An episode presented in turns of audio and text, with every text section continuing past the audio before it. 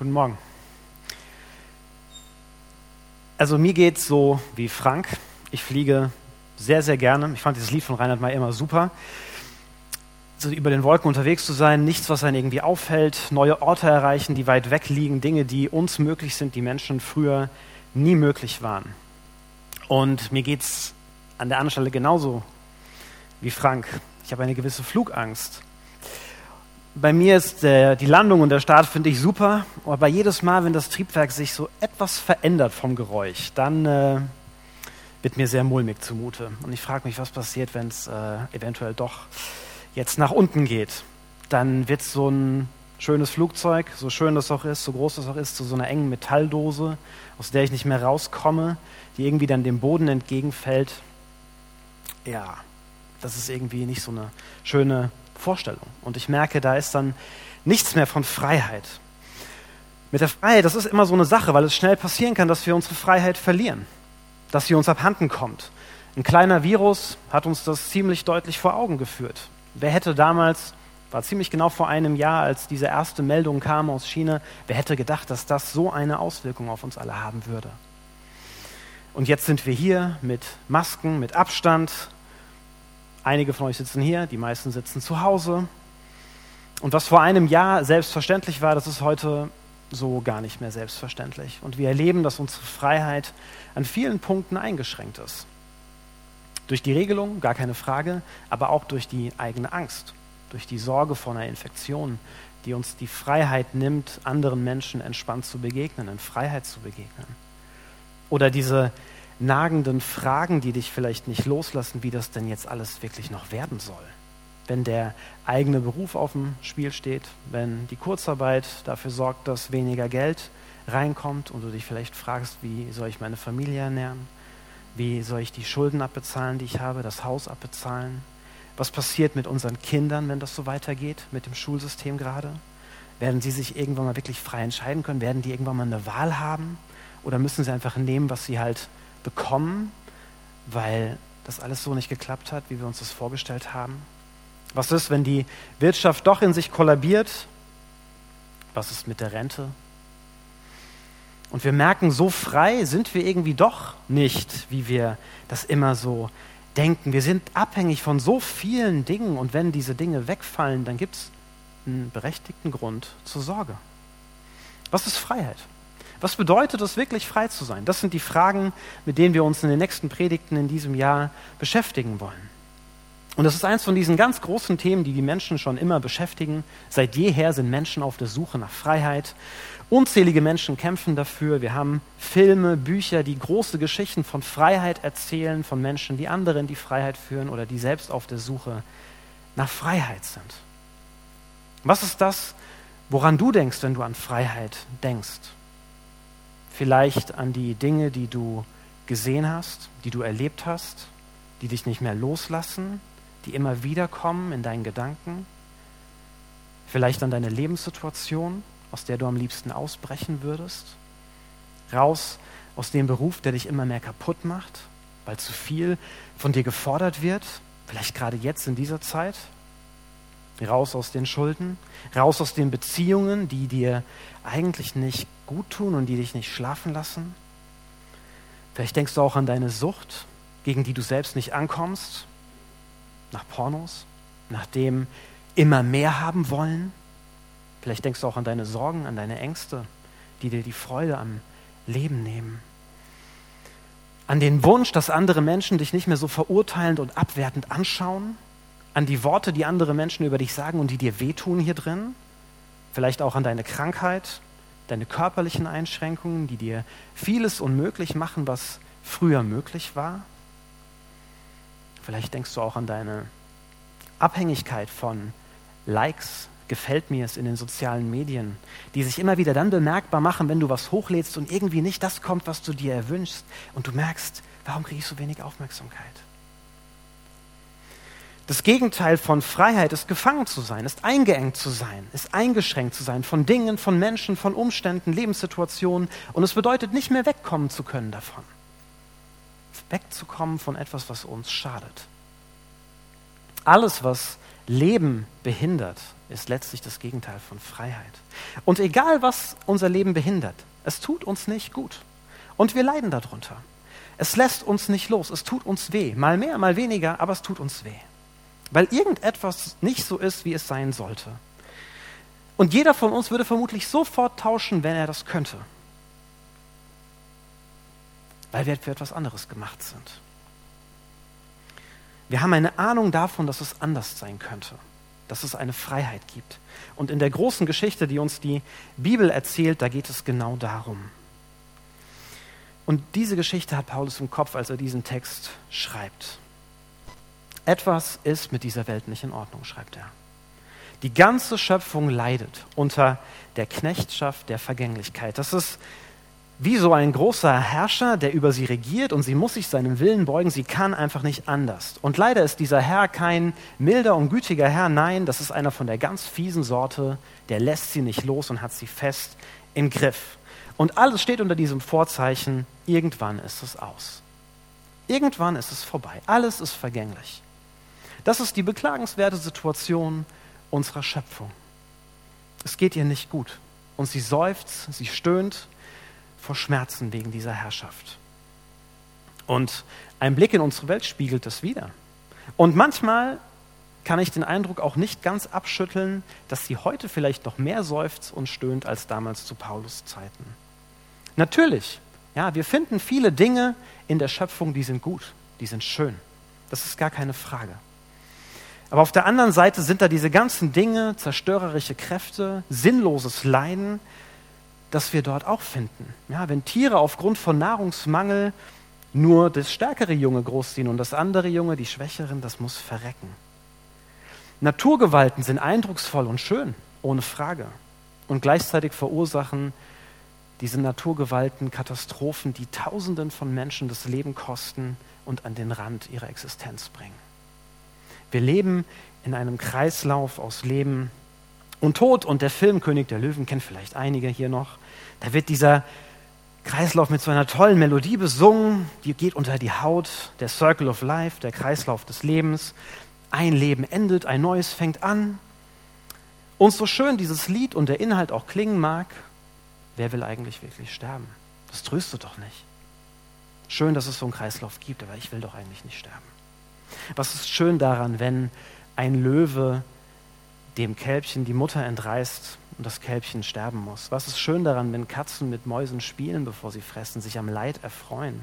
Was ist schön daran, wenn Kinder und Erwachsene auf dieser Welt jeden Tag aufs Neue ums Überleben kämpfen müssen? Was ist schön daran, wenn ein Mensch, den wir lieb haben, stirbt? So war die Welt ursprünglich nicht gedacht. Gott hat die Schöpfung der Vergänglichkeit unterworfen, heißt es hier. Und dafür kann unsere Welt nichts. Nicht aus eigenem Antrieb. Es hat damit zu tun, dass der Mensch sich von Gott abgewandt hat. Es hat damit zu tun, dass der Mensch sich ganz sicher war, ich weiß, was mich in die Freiheit führt. Ich weiß, was mir gut tut. Ein Leben ohne Gott, der mich eigentlich an der Leine hält, der mich kurz hält. Lieber das Leben selbst in die Hand nehmen. Und der Mensch schlägt einen Weg ein, der ihn vermeintlicherweise in die Freiheit führt, nur um dann zu entdecken, dass er doch nicht so frei ist, wie er das ursprünglich gedacht hat. Und heute erleben wir das überall. Wir alle sind auf dieser Suche, auf der Suche nach einem guten Leben, Leben in Freiheit. Und es gibt viele Möglichkeiten, die sich uns bieten. Orte, Menschen, Dinge, die uns Freiheit versprechen. Und dann lassen wir uns darauf ein und mit der Zeit merken wir, wir kommen nicht mehr weg davon. Es hat uns im Griff. Es ist eine Falle, es hat doch nicht das gehalten, was es eigentlich versprochen hat. Und wie in einem Flugzeug fallen dann die Triebwerke auf, man fällt runter und merkt, man ist eigentlich gefangen. Und wir kommen da nicht mehr weg von. Und manchmal merken wir das auch erst Jahre später. Egal welchen Weg wir einschlagen auf dieser Welt, es endet bei uns allen am Ende doch gleich. Unsere Vergänglichkeit holt uns ein und sie beendet unser Leben. Der Tod hält uns gefangen und er sorgt für Schmerzen und Leiden. Und ursprünglich war die Welt anders geschaffen. Geschaffen war die Welt als ein Ort, in dem Leben blüht, das Leben bejaht, in je, mit allem, was es zu bieten hatte. Es war ein lebensbejahender Ort. Und die Welt, in der wir aufwachsen, ist ein lebensfeindlicher Ort letztlich. Wer hier lebt, ist vor allem mit einer einzigen Sache beschäftigt, nämlich das Überleben.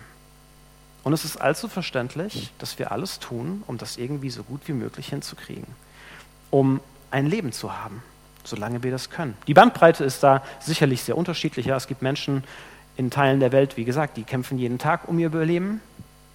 Uns geht es deutlich besser. Wir können noch viel dafür tun, dass wir auch ein sehr gutes Leben haben, Luxus, Komfort. Ähm, aber wir alle tun irgendwas dafür, damit es uns gut geht, dass wir ein Leben haben. Aber irgendwann holt es uns ein. Wir können uns nicht ewig vor Leid und Schmerz verstecken. Irgendwann trifft es jeden Einzelnen von uns. Und die Frage ist letztlich nur, wann das passiert. Und das lässt Gott nicht kalt. Die Welt ist zwar der Vergänglichkeit unterworfen, aber Paulus schreibt auf eine Hoffnung hin. Da ist eine Hoffnung. Und die Hoffnung ist, dass alle Menschen, die zu Jesus gehören, die Kinder Gottes und die Schöpfung befreit werden. Die Schöpfung wartet darauf, dass die Kinder Gottes befreit werden, weil sie davon profitiert. Alle warten darauf, dass die Kinder Gottes offenbart werden. Und damit ist der Tag gemeint, an dem Jesus wiederkommt, weil dann die Herrschaft beendet sein wird, der Vergänglichkeit. Die Vergänglichkeit wird Vergangenheit sein. Das gibt es dann nicht mehr. Da ist eine neue Welt. Der Löwe wird beim Lamm liegen. Der Kreislauf von Leben und Tod, der wird durchbrochen sein, weil es keinen Tod mehr gibt. Unsere Körper werden verwandelt, gibt kein Alter mehr, keine Krankheit, nichts, was uns irgendwie einschränkt.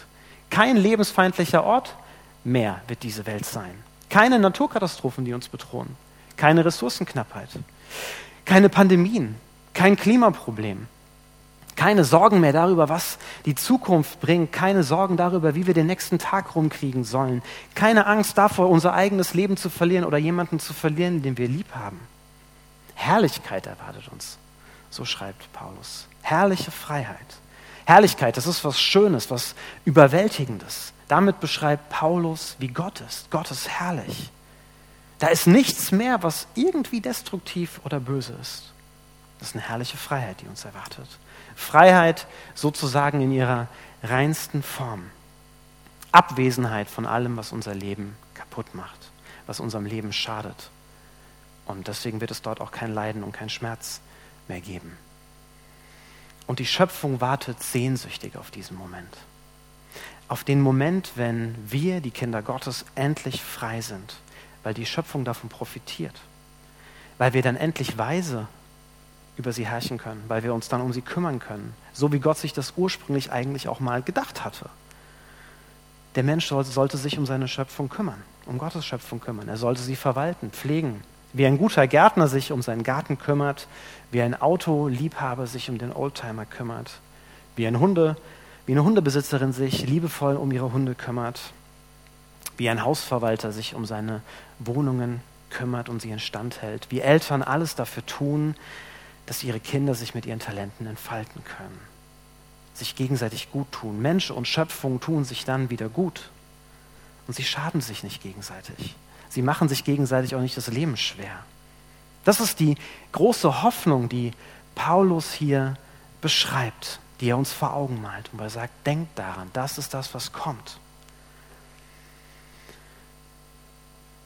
Und dann kommt wie so eine Art Bruch. Paulus hört auf, darüber nachzudenken und sagt, jetzt ist es aber noch nicht so.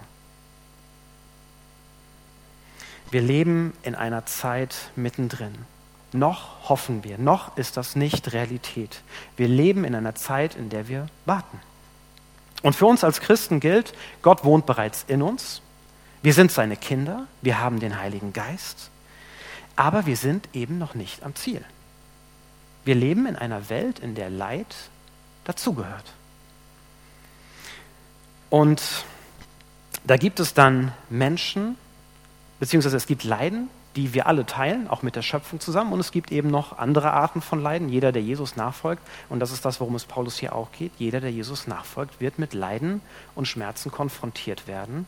Und zwar gerade, weil wir Jesus nachfolgen. Ja, wenn wir mal die Jahreslosung uns nochmal vor Augen führen.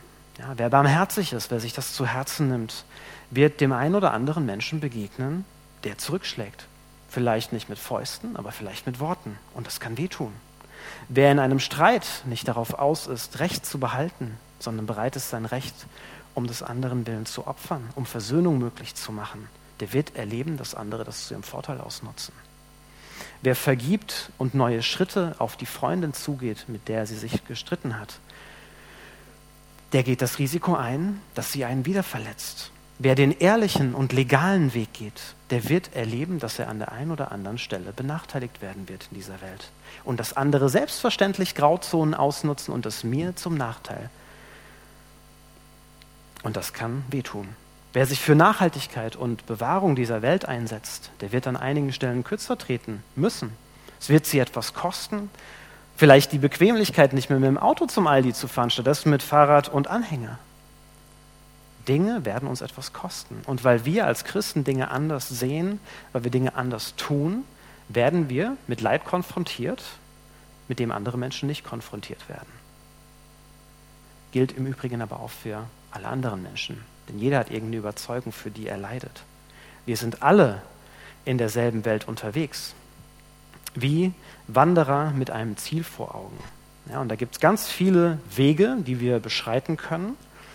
Und wir haben irgendwas vor Augen, da wollen wir hin. Vielleicht das, was uns unserer Meinung nach Freiheit verspricht. Und wir nehmen Schmerzen und Anstrengungen dafür in Kauf. Ja, jeder Mensch tut das. Ja, fangen wir bei so einer ganz einfachen Sache an, wie jeder von uns muss, macht Schule, Ausbildung, Beruf, Studium. Das tun wir alle. Und es macht uns nicht immer Spaß. Das verursacht auch mal Schmerzen und Leid. Und wir nehmen das auf uns, weil wir davon überzeugt sind, es wird uns auf lange Sicht irgendwie gut tun. Es lohnt sich durchzuhalten. Das heißt, Leiden und Schmerz wird uns in dieser Welt überall begegnen. Auf dem einen Weg vielleicht mehr, auf dem anderen weniger. Auf dem einen die eine Art, auf dem anderen die andere Art. Und die entscheidende Frage ist am Ende nicht die, wie kommen wir von diesem Leid und Schmerz erstmal weg, sondern habe ich den Weg eingeschlagen, für den es sich wirklich auch lohnt zu leiden. Und damit sind wir wieder bei dieser Suche nach Freiheit, bei der Suche nach echtem Leben. Weil ich kann mir keinen Menschen vorstellen, der freiwillig einen Weg einschlägt, bei dem er weiß, dass er in die Unfreiheit führt. Keiner von uns will doch von irgendetwas abhängig werden, was ihm oder ihr schadet. Niemand will sich freiwillig gefangen nehmen lassen. Gottes Plan ist uns frei zu machen. Und er schickt seinen Sohn in diese Welt, um uns zu befreien. Und wisst ihr was? Jesus leidet mit dieser Welt. Er sieht Menschen, er sieht Jerusalem und er weint vor Schmerz über den Schmerz, den er sieht und über das Leid, das er sieht. Und er kommt da rein und er hilft. Er heilt und weil er anders lebt, erleidet er einen qualvollen Tod. Und Jesus hatte in all dem ein Ziel vor Augen. Seine Leidenschaft für uns, sein Wunsch, uns zu befreien, sein Wunsch, dich zu befreien, hat ihn motiviert, geduldig Leiden und Schmerzen zu ertragen. Und dadurch hat er echte Hoffnung für diese Welt geschaffen. Weil er lädt uns jetzt in die Gemeinschaft mit Gott ein, der uns frei machen will. Er lädt uns ein, mit diesem Gott durch dieses Leben hindurchzugehen, einen Weg einzuschlagen, an dem ganz am Ende die große, herrliche Freiheit steht. Das ist die große Hoffnung. Und durch den Heiligen Geist, durch den Gott in uns schon heute wohnt, fängt heute auch Gott schon an, in uns zu wirken und uns zu befreien, uns frei zu machen. Er verändert uns, er zeigt uns, wo es lang geht. Aber solange wir noch in dieser Welt unterwegs sind, werden Leiden und Schmerzen mit dazugehören. Da weckt Paulus keine falschen Hoffnungen. Wir sind auf einem Weg in die Freiheit. Wir sind noch nicht da. Da ist Paulus Realist. Nachfolge bedeutet nicht, weit weg zu sein vom Leid der Welt, sondern mittendrin zu sein. Es bedeutet, mit der Welt zu leiden und auch darunter zu leiden, dass wir anders sind und dass wir uns anders verhalten. Wir sind in das Leid der Welt hineingestellt.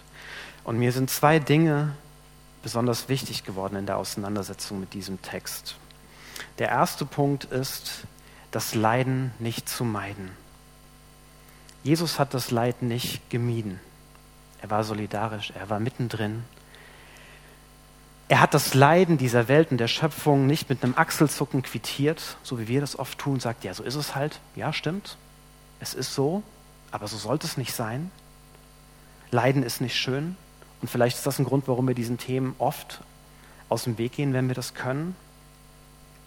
wenn wir mit Menschen zu tun haben, die da drin stecken. Jesus ist mitten hineingekommen. Und ich bin davon überzeugt, dass wir auch heute dort mitten im Leid Jesus begegnen werden. Und wenn das der Fall ist, dann will ich dort sein, wo Jesus ist. Wenn das bedeutet, auch mitten im Leid zu sein, das mit ihm auszuhalten, vielleicht auch mit zu beklagen. Aber eben auch mitten im Leid Hoffnung zu geben, weil das hat Jesus ja auch getan. Vielleicht heißt das dann, einer anderen Person von dieser Hoffnung zu erzählen, von dem, was da kommt. Vielleicht bedeutet es auch, den Telefonhörer in die Hand zu nehmen und einfach nur mal zuzuhören bei einem Menschen, dem es gerade nicht gut geht. Und vielleicht bietet sich dir auch die Möglichkeit, praktisch zu helfen. Vielleicht durch finanzielle Unterstützung oder eine helfende Hand im Haushalt oder ein Gebet. Das ist das eine, das Leiden nicht meiden. Das andere ist, das eigene Leiden aushalten. Durchzuhalten, wenn es weh tut, dran zu bleiben. Und ich weiß, das klingt sehr einfach, wenn ich das sage. Warten ist keine leichte Sache. Geduldig warten ist keine leichte Sache. Aber ich kann es nicht anders sagen als Paulus. Das, was kommt, das wird das alles bei weitem überwiegen. Auch wenn es jetzt echt hart ist. Je näher wir Gott kommen, umso freier werden wir. Wenn wir leiden, weil wir mit Gott unterwegs sind, dann bringt uns das Gott immer einen Schritt näher, immer ein Stück näher, auch wenn wir das in vielen Fällen nicht verstehen. Und es gilt in jedem Fall das, was Paulus dann auch am Ende dieses Kapitels schreibt. Es gibt nichts, was uns von Gott trennen kann, auch nicht das größte Leid. Er ist immer da. Unser Weg mit Gott, der führt uns nicht an Leid vorbei, sondern teilweise mitten hindurch. Aber ganz am Ende steht eine große Freiheit. Und eins der Geheimnisse auf diesem Weg ist, dass wir in dem Leid erleben werden, wie Gott uns seiner Freiheit immer ein Stück näher bringt. Und am Ende werden wir mit ihm zusammen und der Schöpfung in einer neuen, herrlichen Freiheit leben. Und Gott will dich dabei haben.